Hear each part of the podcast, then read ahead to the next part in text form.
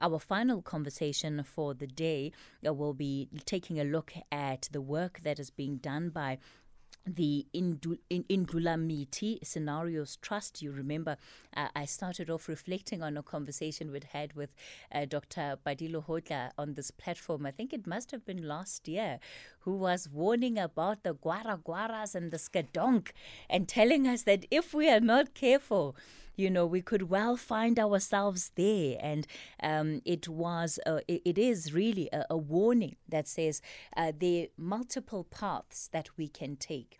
We are the ones that choose which scenario we end up with depending on the kind of interventions that are implemented. So joining me in studio then today is Dr. Tara Polzer Ngwato, who is the lead researcher for the Indlulamithi Barometer.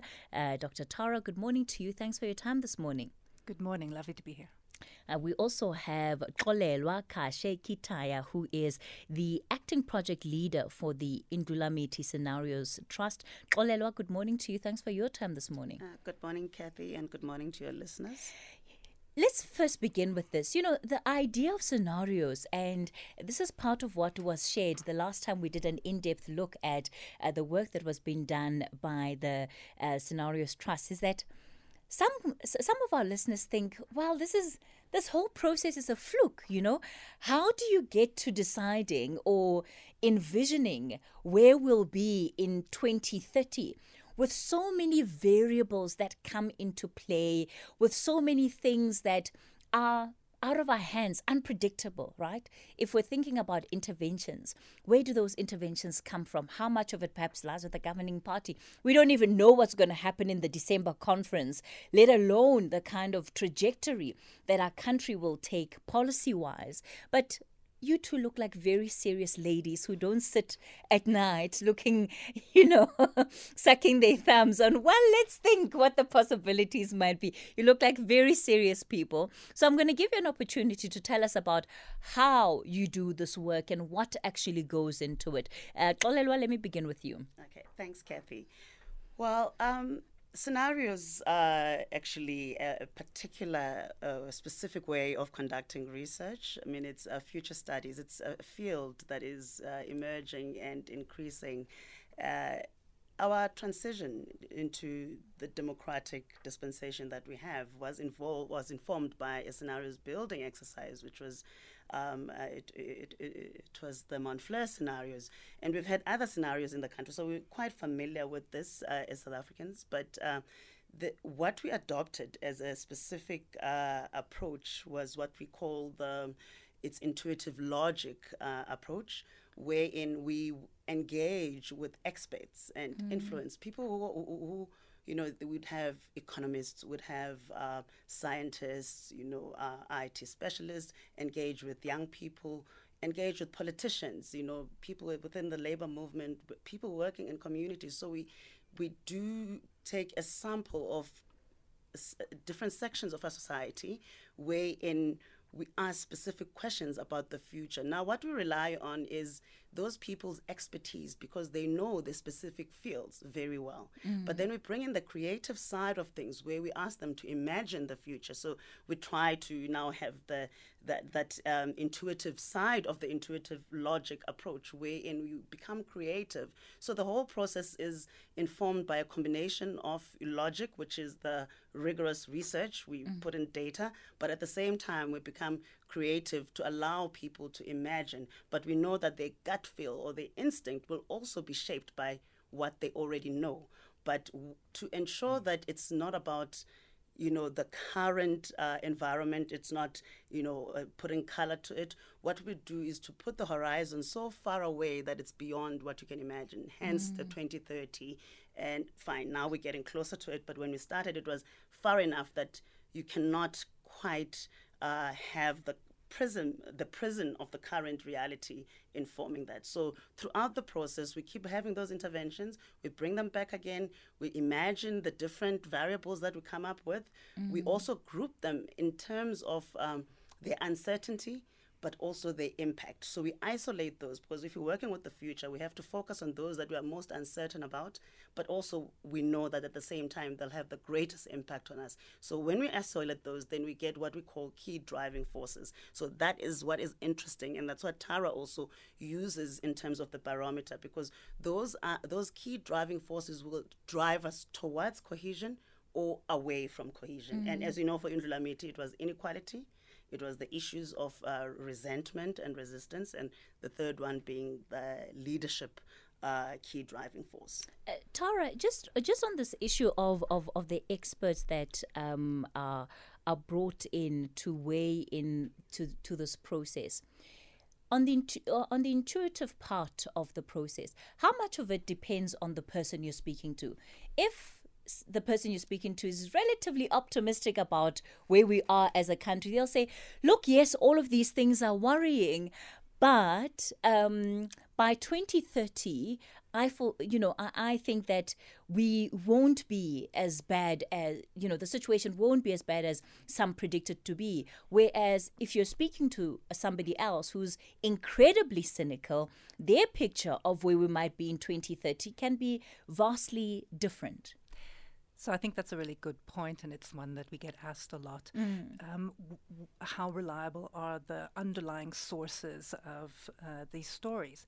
And I think it's important to say that there's two parts to the Indlulamithi Foundation's work. The one is the initial uh, scenario stories. So it's not predictions, it's three possible options um, for how the country might develop into the future. And uh, as Lelwa was saying, the the way in which those stories were developed spoke to a very wide range of people. So mm. you don't just get one person's opinion that's very individualistic. You get a, a, a lot of different uh, perspectives, and then slowly you get um, certain themes emerging out of more and more people from lots of different backgrounds talking to each other. The second part of what the foundation does over the years now is the barometer. And what that is, is it looks at um, the stories that were developed in 2017, launched in 2018. Um, which ones of those seem to be coming true? Mm. And there, we are actually not asking people for their opinions. We are looking at very large data sets of objective information from a lot of different sources again. So it's Stats SA data, it's um, a range of different government departments reporting on their own performance, it's uh, civil society doing some really important research work like the Afrobarometer. These are all data sets that are well recognized as being empirical and, again, not being just about people's perceptions. Mm-hmm. So we really do, in all of our methodologies, mm-hmm. try to mm. balance out that question of it not just being somebody's opinion, mm-hmm. it being really based on a very wide range of solid evidence. All right. So when we continue with the conversation, then we'll find out exactly what some of these scenarios that are projected for the country will be. We'll also be raising the question of social compacts. Is it now the elephant in the room following?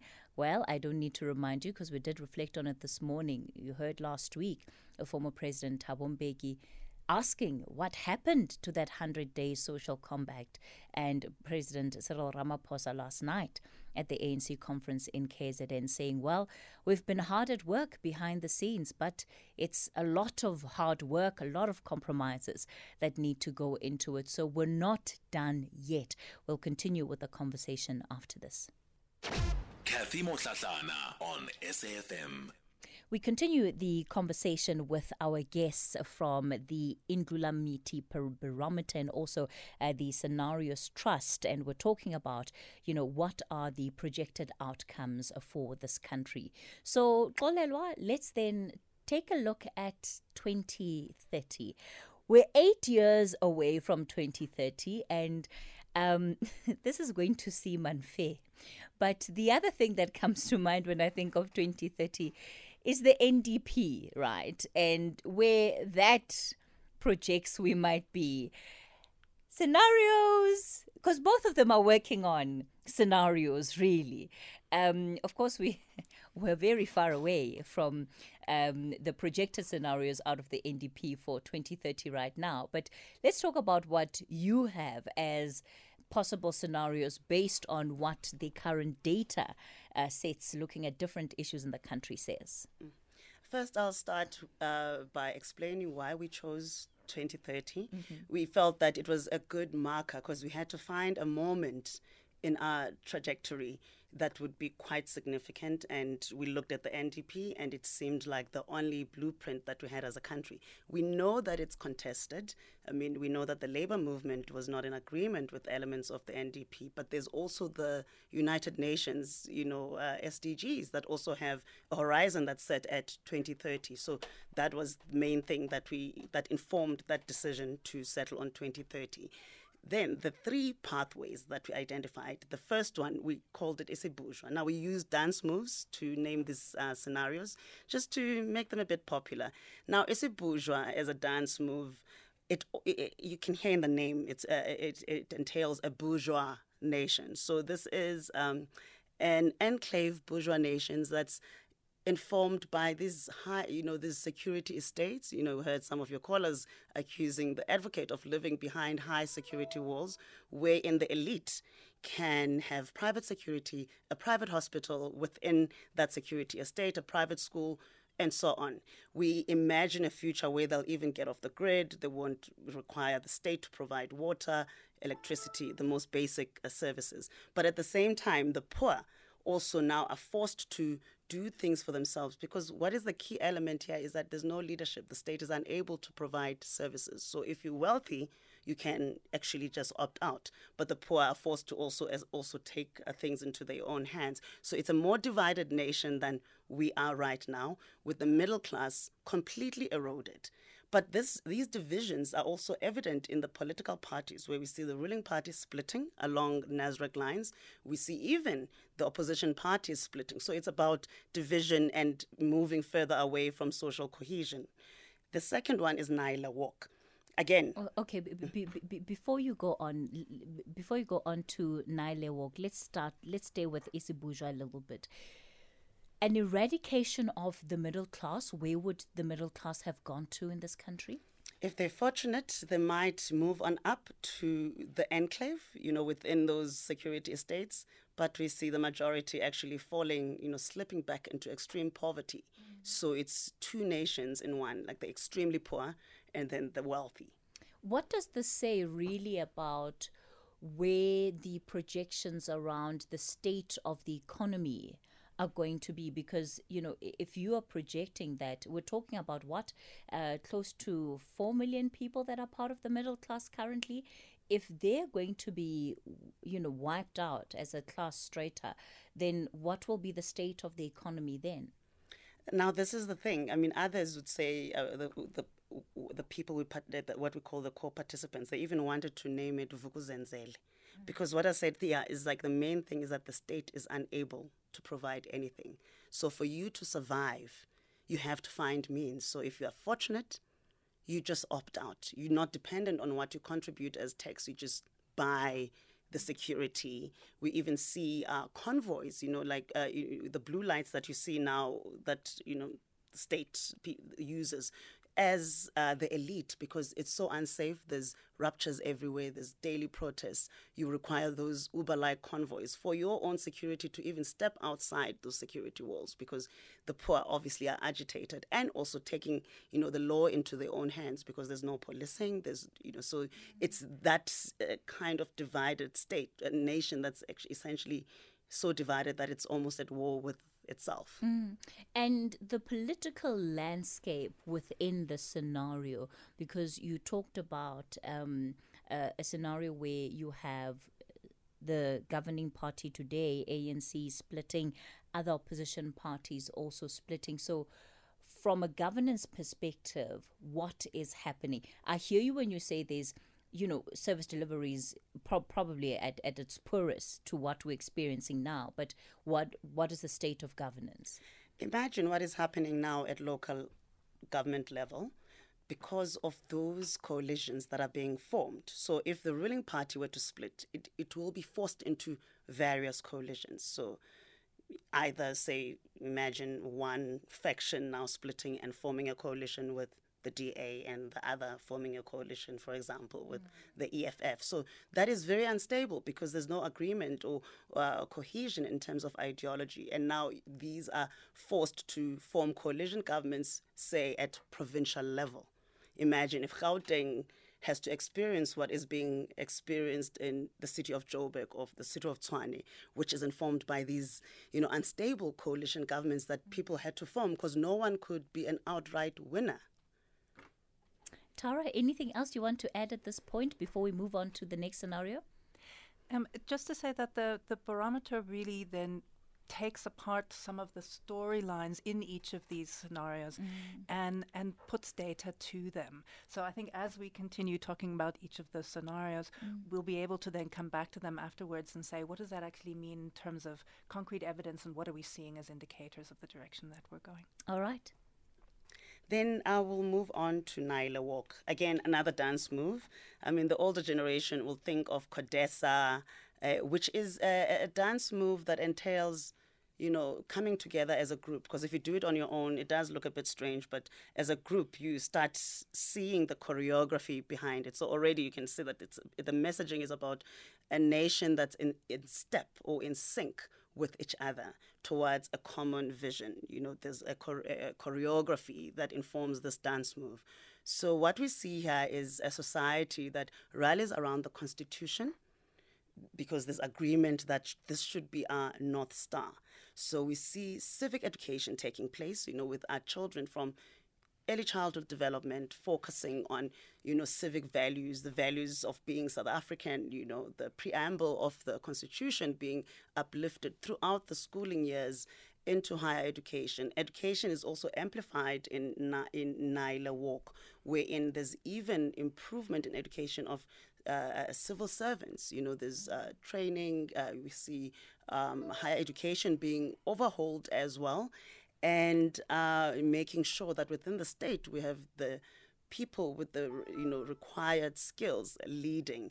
So there's this constitutionalism that we see but with everyone being rallied around it there is still reduced um, uh, dominance of the ruling party within Nayi le Walk, but that's i- i- while that is happening, we see civil society because now civil education has become a thing. Uh, uh, civil society and communities being able to hold government accountable. So we see more coordinated um, agency being demonstrated, and because the ruling party is so weakened, they are forced to respond every time citizens rise up to challenge it because they understand the constitution, they understand their rights. So, so, so in terms of getting that um, unity, congruency that, that, that, that you're talking about in the uh, Nayi le Walk scenario, is it dependent on the amount of civil education that takes place? As in, without it, that scenario becomes impossible. Without um, the strong presence of civil society organizations, that scenario becomes um, unattainable. Remember, I spoke to the three key driving forces. So, in each scenario, these are the drivers. So, it will be the leadership is a key ingredient. Uh, and across the spectrum. So it's not just leadership within the state, but leadership within our churches, within our homes, uh, our communities. The second ingredient being the, the issue of resentment, resistance, because remember it was all around the constitution, but now we've got civic education. People understand how to engage uh, or use the constitution. The third key driving force is inequality. So inequality also being reduced through policies, like with civil servants that can implement policies because now they have the technical know-how to reduce inequality. Mm. So a combination of all mm. those ingredients would then take us towards the Nayi le walk. The same way those same ingredients took us to iSbhujwa in the previous one, where those things were demonstrated in a negative, you know, uh, trajectory. All right. So you have a lot, a much more capable state then Yes. um, under under that scenario. I'm going to just pause it there with my guests for now. It's 11:30, and Nomalizo is standing by with the latest news headlines. I'd love to hear your reflections on what you have heard uh, so far, including these scenarios. Do they resonate with you? I mean, when you think about 2030, what are the possibilities uh, that come to your mind? That's something we'll explore. 011 714 2006. That's the number to dial this hour on the on the WhatsApp line 0614 104 107. Kathy Mohlahlana on SAFM. So we continue our conversation with my guests from Indlulamithi. We're talking about the scenarios forecasting for this country. 2030 is the year that we're really projecting. What will this country look like? And uh, they, of course, as you heard earlier, explaining the kind of methodology that they use to create these scenarios. So it's not thumbsuck as some people may think it is, you know. Yes, there's, of course, the opinions of um, experts in various fields, but lots of it also being driven by the data that we're seeing in the country right now. So, uh, Tara still here, who's the lead researcher for the Indlulamithi Barometer. Xolelwa, also acting project leader for the Indlulamithi Scenarios Trust. So, uh, you've told us about the two uh, scenarios, iSbhujwa, Naile Walks. What is the third one? The third one is Gwara Gwara. Now, this is uh, what we refer to as the floundering false dawn. And we play around with the idea of a new dawn. But now, in the Gwara Gwara nation, it turns out that actually it's a false dawn. It was never really a dawn. Maybe it was burning trucks on the N3. Yeah, you, you're, you're touching the president on his studio, hey? so now this is a nation that is torn between immobility and restless energy. Gwara Gwara Nation embodies a demoralized land of lawlessness, where in municipalities we see shadow states emerging. State uh, institutions get recaptured because nothing really comes out of the State Capture Commission. So we just go back and uh, recapture to extreme extents. And once again, here, you now, when you look at the citizens, they are so demoralized. There's um, abuse of uh, all sorts of substances uh, to just keep our minds away of, you know, this land of disorder and decay. In terms of the political system, we saw in this one, interestingly enough, that the state coffers are so eroded to a point where by 2024, the ANC is forced to go to the IMF cap in hand asking for assistance. And now that has already happened. And as a result of that, the citizens are so, you know, uh, angry. So by the time they get to the 2024 election, they're dealing with or facing the angriest electorate that ejects the ANC. So they don't survive beyond 2024. But then they leave behind these opposition parties that are not, you know, quite able to find, find cohesion. So they quickly form a, coalition uh, government. Now you see, coalition governments are, are emerging across all the three scenarios, but in different ways. In the iSbhujwa, it was the ANC split, and then they formed coalitions. And with uh, within Nayi le Walk, the uh, ruling party's dominance is reduced, but they're still somewhat leading. And in this one, they are completely ejected, but then they leave everybody else there behind and they quickly form a coalition. That is also very unstable because there's no uh, coherence in terms of ideology. But citizens now, because there's a state of lawlessness, there's an uprising, and the state has to be forced to become more controlling. So, finding that even uh, rights that we take for granted right now get eroded where there's no freedoms, you know, like freedom of speech and so on, because this coalition government has to be seen to be doing something. So there is somewhat a bit of a change, but then they're still dealing with an angry citizenry. And we also have this running narrative that im- that um, flows from you know, it was Rhodes must fall, fees must flow, flow. In this Gwara Gwara nation, we see South Africa falling.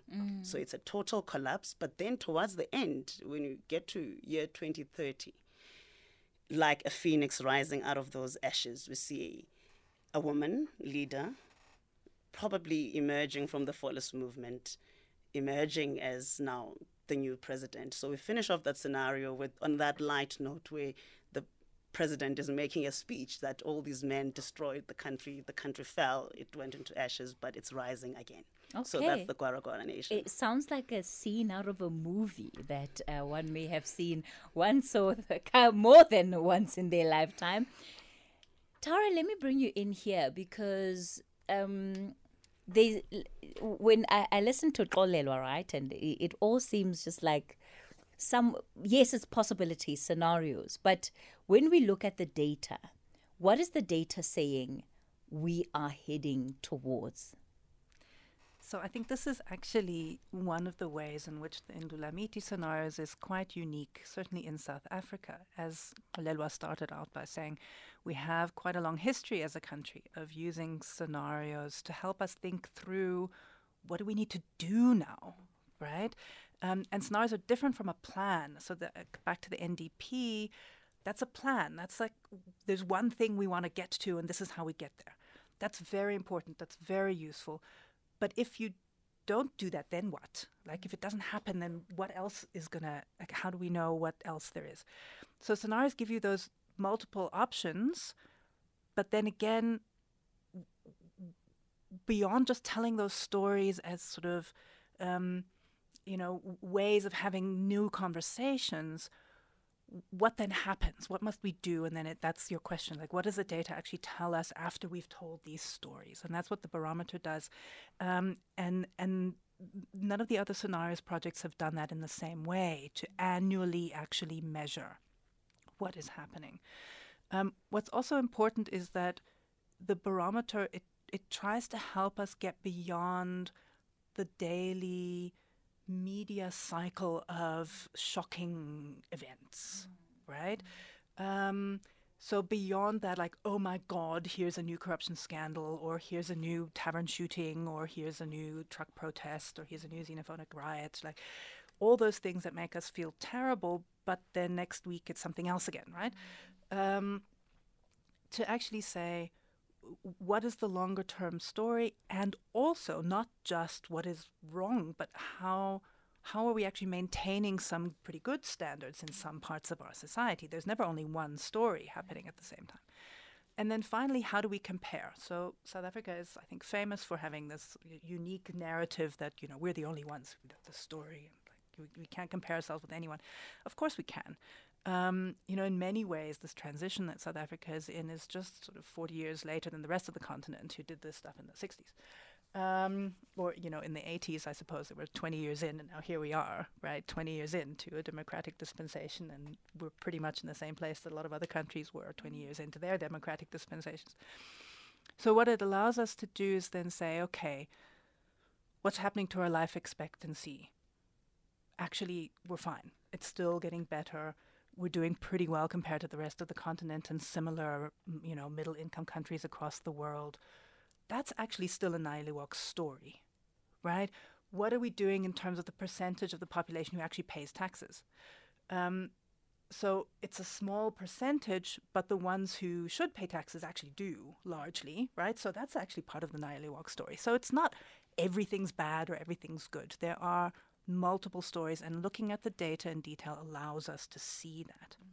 Nonetheless, we've been doing this since 2019, and every single year, more of the 53 indicators that we've developed for the barometer are falling into what we would say is the Gwara Gwara scenario. So every year there's a larger percentage of those indicators that are falling behind not just our own internal plans, what we would like to see in terms of the NDP and other standards, but that are falling behind other similar countries around the world.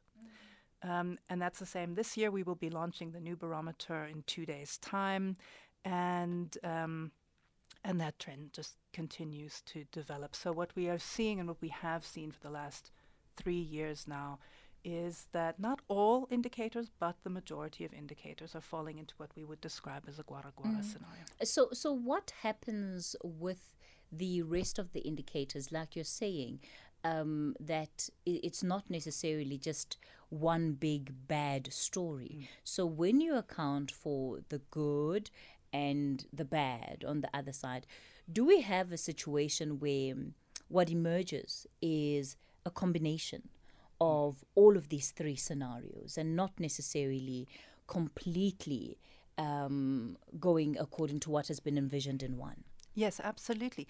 And I think what's really important as well is, as Leila has been saying about the key driving forces, there are different patterns when you're looking at leadership and state capacity on the one hand, when you're looking at the way in which the citizens feel about the country and each other, so resistance, resentment, reconciliation, and when you're looking at social inequality. Um, when you're looking at leadership capacity, when you're looking at our that re- resistance and reconciliation, there's actually a really good balance. There's a number of things that are happening that feel like a Nayi le Walk story. There's a number of other things that are happening that are iSbhujwa. There's a number that are in Gwara Gwara, but it's sort of balanced. The biggest problem we have as a country is that the foundation of the majority's everyday experience, which is the social inequality key driving force, is almost entirely in Guaraguara. Gwara. And that is really where it all falls down. So that what so for the majority of the population in their everyday lives, they are living in Gwara Gwara right now and have been for years. Yeah. And, and, and that really then becomes um, the big issue of contention. Let me go to the phone lines. Mr. T in the Free State, apologies, you've been holding for some time now. Good morning, Mr. T. Hi, Miss Casey. How are you? I'm well, thank you. I am not well. I'm not happy with you and your producers. But why are you bringing these amazing ladies just after I've submitted my assignment based on scenarios? But nonetheless, thank you very much for bringing them on. Askies, Mr. T. You should have asked us on Friday. We would have told you. Uh, no worries. But I just want to ask them on uh, the scenario of uh, Amapujwa, I believe, uh, where they speak of um, the elites having two classes where, where it's uh, basically the rich and the poor, right? That one that in uh, creating a, a, a, the discrimination that it, they project, one that lead to civil war, whereby the poor are saying, well, we've got these gated estates, and they're living out outside, and yet we are the one that are working for them. So we might as well attack them. And what are the chances of that happening, given that more so now we are living in an information age, and most of, despite people from townships at most um, being poor, but they are more inclined in um, questioning the strategic ways of doing things. So won't that lead to, e.g., let's say it's now Santin, and now it's there like it's, let's say, rich only place, won't that lead to maybe the security guard organizing people uh, that will enable the attack of civil war? Thank you, Sis Kate. Yeah, listen on the m- m- Mr. T, you, you, you're actually reminding me of uh, a comment that was made by, uh, I think it was a, uh, one of the youth leaders a- at the time. And it, it was around a protest that were taking place, and um, they were effectively saying, "Don't think that you're protected behind these high walls, because we will jump over those walls. We will open your free, your fridges and steal your cheeses." So, Yeah. so that, that, that that's part of the image that, that comes to mind. Um, but th- but thanks for that call, Mr. T. Indeed. Uh, well, just last comment. I just wish our our leadership is listening to your show and taking all these things into account, so as to um, prevent them from happening. Yeah. I just wish it's just a wish. M- Mr. T will also ask what happens with these scenarios. I know that there have been uh, attempts before to get some level of buy in uh, from government and make sure that they are aware of this work. AJ in eThekwini, good morning. Hi, Cassie. How are you? I'm well, thank you. Uh, I wanted to just say thanks for an interesting show uh, you and all the, the contributors. Uh, I I just heard a little bit about the Ama Bourgeois and the, um, the chaotic scenario, the last one. And I just wanted to say, you know, it's so applicable now. I feel like we, there's elements of, of Ama Bourgeois at the moment because if you look at what the Auditor, Auditor General reports were on the municipality and spending at a local government level, it's uh, it's quite scary what's what's happening, you know. And uh, I, I work in in, in the public healthcare space, so I'm ex- and the majority of people that we see are generally people from low socioeconomic statuses. And I mean, you know, poor government spending not only keeps those people poor, but also uh, it, uh, it, it impacts their lives significantly. You know, because um, you know people generally will come in late to hospital because they don't have money for transport, they don't have money to uh, put food on the table. They have to worry about the children. They need to worry about their job. You know, they're scared of losing their job. So I feel like you know, in a, in a society, a capitalistic society like the one we live in, the rich will always be able to fund those things: electricity, get a generator, or get a JoJo tank because there's no water. But it's really the the people in the lower class that suffer, and, and uh, yeah, I, I, you know, it, it's interesting because I mean, yesterday was the, I, I'm calling for Delvin, and yesterday was the KZN ANC, um, you know, elective elective conference, and I was listening to um, SG this morning speaking to uh, Mr. Duma, and they were talking about the step aside rule and you know the the issues along Nasrec lines and things like that. I, I think that you know sometimes people at that level they're a little bit detached from what happens in the in the public hospital. Say for example, if you come and look what's happening there, you really see that, that there are South Africans who are who are like really suffering. Who are suffering? Yeah, yeah. And really suffering, and and and South African people are, are like the loveliest people in the world. You know? So mm. it's, it's very sad. You know? And I think I think there needs to be there can't be that disconnect. People in, gov- in government and who are responsible for governance, they should be at the then they can see what's actually happening. Because all oh, well and nice to tick a box and say that you've done this from management side or whatever, but you don't really know what's going on, on the ground until you go there. All and right. actually see what's happening to the people. Yeah. AJ, let me thank you for calling in there. AJ out in eThekwini. Nicholas, you're in Gqeberha. Good morning. Morning. Um, could you just turn up the volume for the listener? I, I can't hear you very well. Um, uh, Nicholas, you're live on the radio. I can hear yes, you loud can, and I can, clear. I, I, can hear you. Listen, I, I, have some outrage regarding scenario planning. Mm. and Tara. Um, what country is Tara's country? I'd love to know whether she's like working for Fever Tree, whether she works for an independent company, whether it's a, a EU-based company, whether the scenario planning model is uh, an extension of one of the um, Oxbridge foundations, you know, and I'm, I'm, I, I don't even use Facebook, right? So I'm far from a, um, a, a hysterical um, sort of a, um, uh, internet lunatic. But I, seriously speaking, so, of so, so, so, so, so, Ni- Nicholas, let, let me understand. What is causing your outrage right now? My what is outrage is causing? an experience that I had in the early transition between Thabo Mbeki and Jacob Zuma. hmm We found that there was a massive onslaught of European companies, um, let's call them Anglo-American type of companies, that invaded the country and they were taking massive fees for uh, advisory contexts. And scenario planning is absolutely a key component in um, in the script writing for uh, an African country. Okay. Um, it's okay. a global concept, right? My annoyance, Kathy, is is because as you expose us, the South African public, to these um, disciplines, which are basically uh, data-driven, in inverted commas, um, uh, Hollywood scenarios that are planned fundamentally by numerous cabals.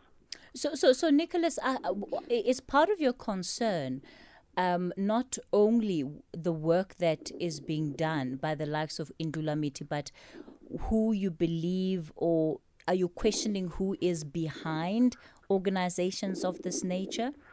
That they may be acting particularly in the you know in the interests of certain groups that are outside of the country's borders Kathy, um, as I said, I'm not really a conspiracy theorist at all. I'm just a very sober-minded South African citizen. no fair enough nicholas I, I- and I, i'm My really concern- i, really want to understand where the concern is coming from that's why i'm asking let me these answer Your question as directly as I possibly can. Mm. My concern is that in all levels of society, there are puppet, there's puppetry that goes on, and the people with the most serious finances are able to disguise more efficiently. The more money you have, the more efficiently you can disguise your motives. So we find that there is nothing more corrupt than the United States of America and China, but they have sufficient money to disguise their motives.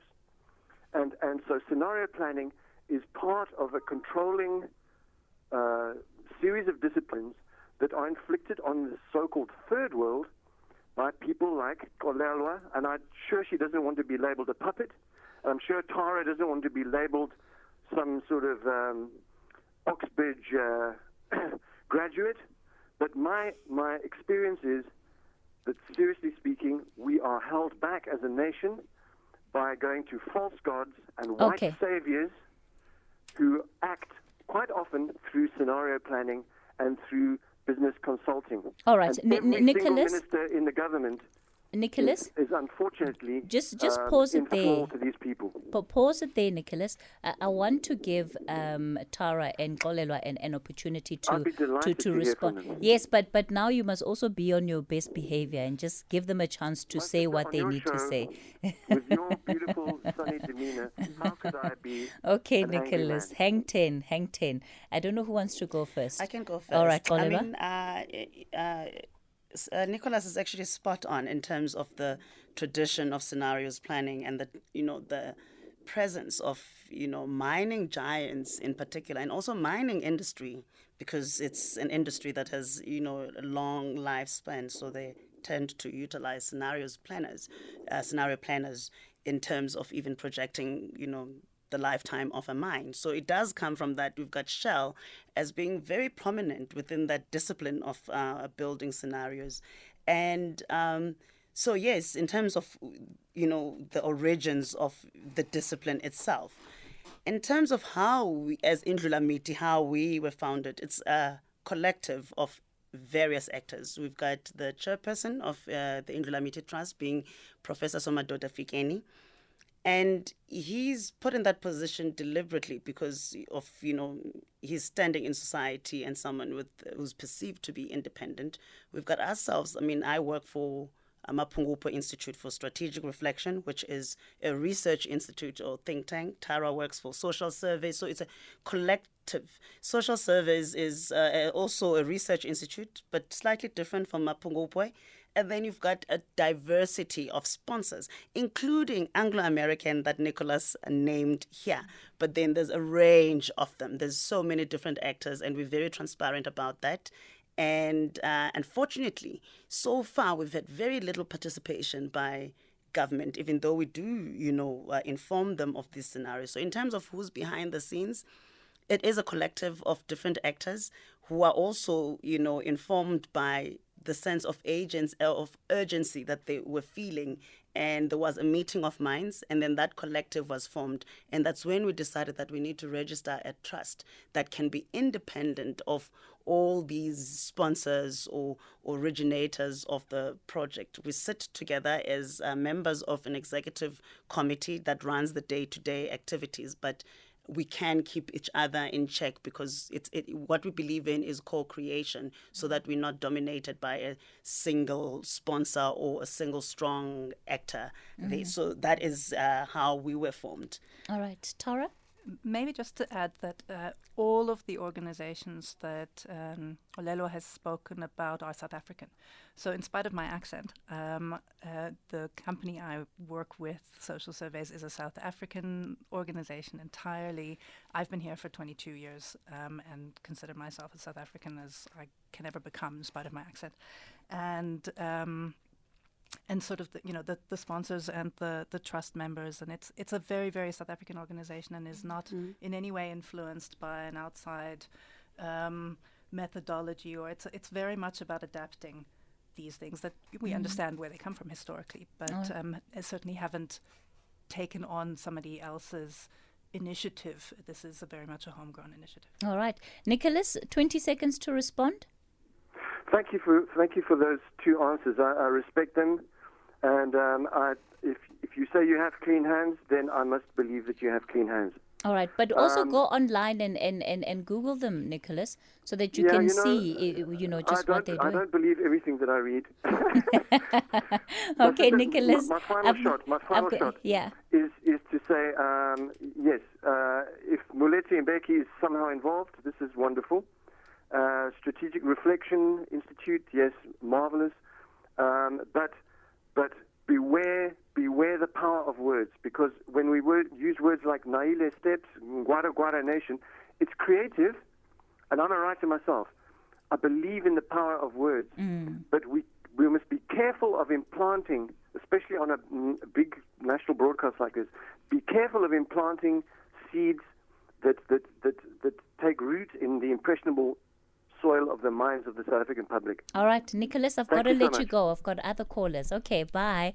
Thanks for calling in. Uh, John in Kimberley. Hi, John. Hello, Kathy, and to your two guests. Just two part two part question. Um, in your forecasting, was it taken into account the unsustainable population explosion in this country? The second part of my question is with the appro- appropriation of land without compensation, have, have these two uh, items been taken into account in their forecasting? All right. That's it. Thank you. Thanks for that, uh, John. Uh, Nick in Pietermaritzburg. Good morning. Hi, good morning, Kathy. Yes. Uh, yeah, before we go further, Kathy or Eldrin for president and deputy president, and the rest of the S- and the rest of the SAfm staff for cabinet. You guys are young, switched on, clever, and energetic. Okay, let's get. Uh, I'm serious about that, but I suppose the possibilities are zero. Kathy, uh, I believe uh, I have a very simple view. I believe that uh, we've been at war. South Africa has been at war with itself for probably 12, 10, 14 years now. You can see it. I mean, hundreds of coaches are burnt, uh, July unrest. Ach, there's hundreds of examples. It's neither here nor there. I think there are two factions which um, kind of fits into that scenario. One is the dictator faction, and that is, I think you called it the bourgeois thing, where uh, they live like kings. Guptas are back, keep everybody that's uh, connected in money, and the poor just get poorer and poorer. I think we've seen that through Africa, we've seen it through South America, and it's it's it's, it's a method by which uh, people with money suppress and uh, you know destroy the rest at the bottom of the pile. Then you have the second faction, which says, "No, hell, we must uh, get combined as a country." The moment, how does one deal with all the sabotage? Because that's what I believe it is. It's a lot of sabotage. Uh, trucks on the N3 stopped, uh, July unrest, coaches burnt, and so forth. I believe that's sabotage. And if we look at the energy component, which is the driver of uh, future economic uh, growth, that's been eroded. Um, the Department of Minerals and Energy uh, deliberately stopped um, independent power producers and the um, you know the windmill solar thing. Um, there's uh, at least 10 gigawatts of energy available there. Yes, the capital costs are high, but the energy you get to drive these uh, uh, machines, it's free. The wind is free, the sun is free, and one can convert that energy into a host of things like hydrogen, blah blah blah. I mean, there's been whole programs about that. Mm. Un- Nick? until un, un, until we can grab this sabotage, whether it be physical sabotage or government deliberately holding things back, that's also sabotage. We have to tackle that, and all the scenarios will continue to point to poor, a, a, a poor outcome. All right. Uh, your guest, your guest is very good, and you are very good. Nick in Pietermaritzburg, I'm going to have to leave it there with you. Unfortunately, I'm looking at the clock and we're out of time for the conversation. Um, Tara and Xolelwa, I'm going to give you each 45 seconds. Please keep it as short as possible for me uh, in terms of responding to what our callers have raised. Uh, Xolelwa, let me begin with you. I'll, I'll respond to the last caller and maybe combined with what Mr. T raised about the war or potential for civil war. I mean, what we described there in bourgeois is actually a different type of war because the poor are actually just on the other side of the war. And and we did speak to the Uber, the convoys with blue lights, where you have to privatize even that. So you for you to step outside your enclave, you will need security because out there it's uh, continuous rupture. On land, land emerges in different ways across the three scenarios. In bourgeois, it only serves the bourgeois, the elite. In Nayi le Walk, there's more, you know, coherent conversation around land, wherein even urban land is considered and everyone is all included. But in Gwara Gwara, it's land grabs. So yes, we did consider it, and it also emerges in these various ways. Yeah, All right, thanks. Tara? I mean, I think the the thing to say uh, to you know the point about uh, do we have a civil war? Have we had one for quite a long time? Um, I think this is this is the the danger of a single story that we are actually trying to avoid with this scenarios. Uh, that yes, there are definitely many trends of dissolution, um, and we have been describing those in our stories and in our data. But at the same time, there are solid components that can be built on. So it's not a hopeless, path dependent slide. Mm. And we didn't get a chance to talk about social compacting, but you know, as a project, that's what we're trying to aim for, and you need a sense of hope. So um, I don't want us to leave this conversation by saying there's nothing that can be done, it's already all broken. There are places, mm. there are institutions, and there are a lot of people in our society who really have a lot of hope. All right. Unfortunately, the hour has just flown by, and as you heard, some outstanding issues we didn't get to, but I need to get out of here. I'm already in the dog box. Sakina Kamwendo, I'm so sorry. Over to you for the update at noon.